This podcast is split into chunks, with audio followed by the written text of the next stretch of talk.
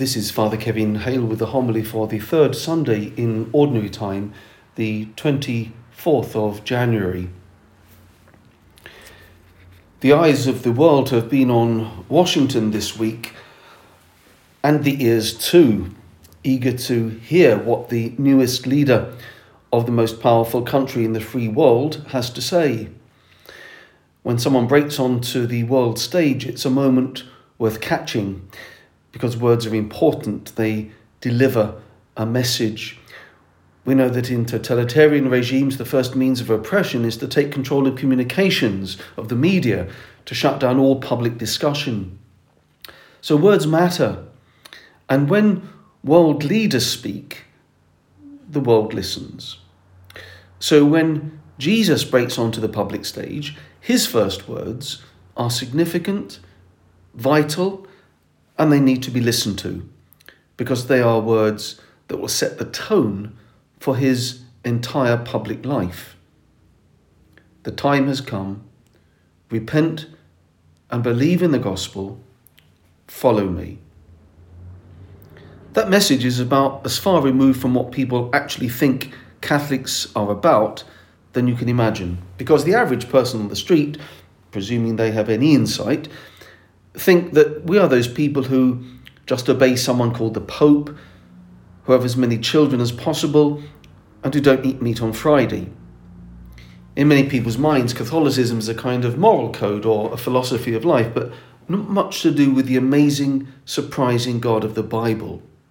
Christianity is, of course, a moral code, but at its heart and centre, there is something much more awe inspiring and attractive in the minds of contemporary people, religion is all about being a good moral person.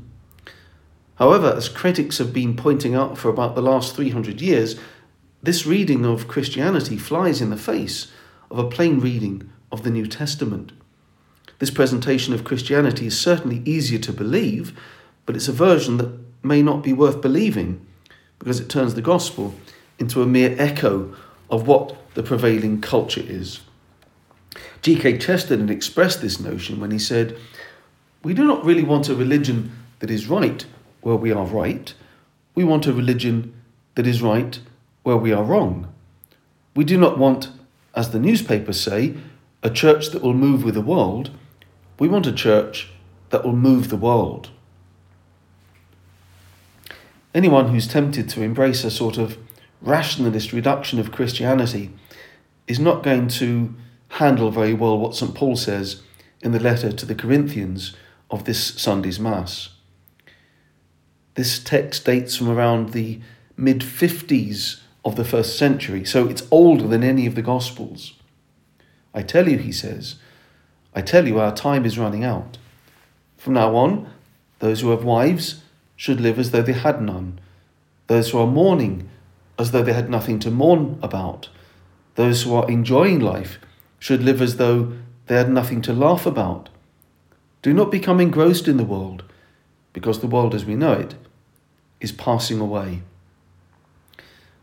What did he mean by this? He means that relationships, even the most intense, like between husbands and wives, or material things, the world itself, all of these at a basic level should be let go of not in the literal sense perhaps, but in our attitude towards them, as though they were not important, to live as though even all those lovely things are not all defining, not the ultimate means of our happiness.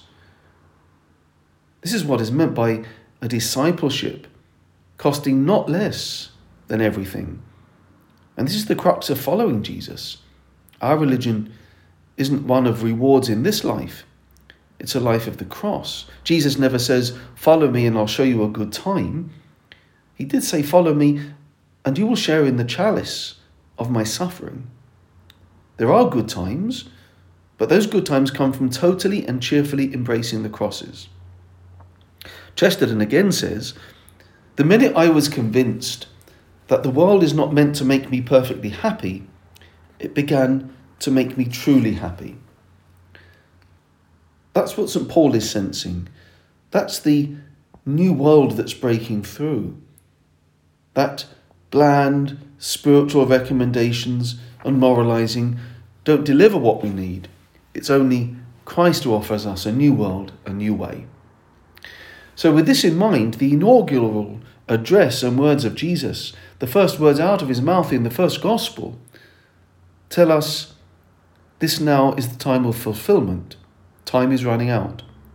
The new time is beginning because the kingdom of God is close at hand. Now, oceans of ink have been spilt over this, but he means so much more than simply a new ethical or political arrangement. He means so much more than a new attitude or state of mind. What he means is the breakthrough of God's new order, which is built upon Jesus himself and ultimately his resurrection from the dead. The behavioral implication is clear. Repent and believe the gospel. It means not just a moral change, but a metanoia, a going beyond the mind that you have. And the consequence of that is believing in the gospel, believing in something greater than you, rejoicing that we have been called to something great, like Jonah in that first reading, which goes on to tell us that he converted the whole of the city of Nineveh by his preaching. It was the greatest revival in history. The task of the church is precisely that to announce Jesus Christ crucified and risen. When we do this, we will always be successful, and others will be brought to a change, a conversion, and to follow Christ along with us.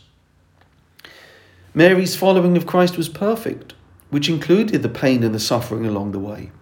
When we look at her and ask her, she will obtain for us the desire and the courage to live with the same conviction. Let us pray.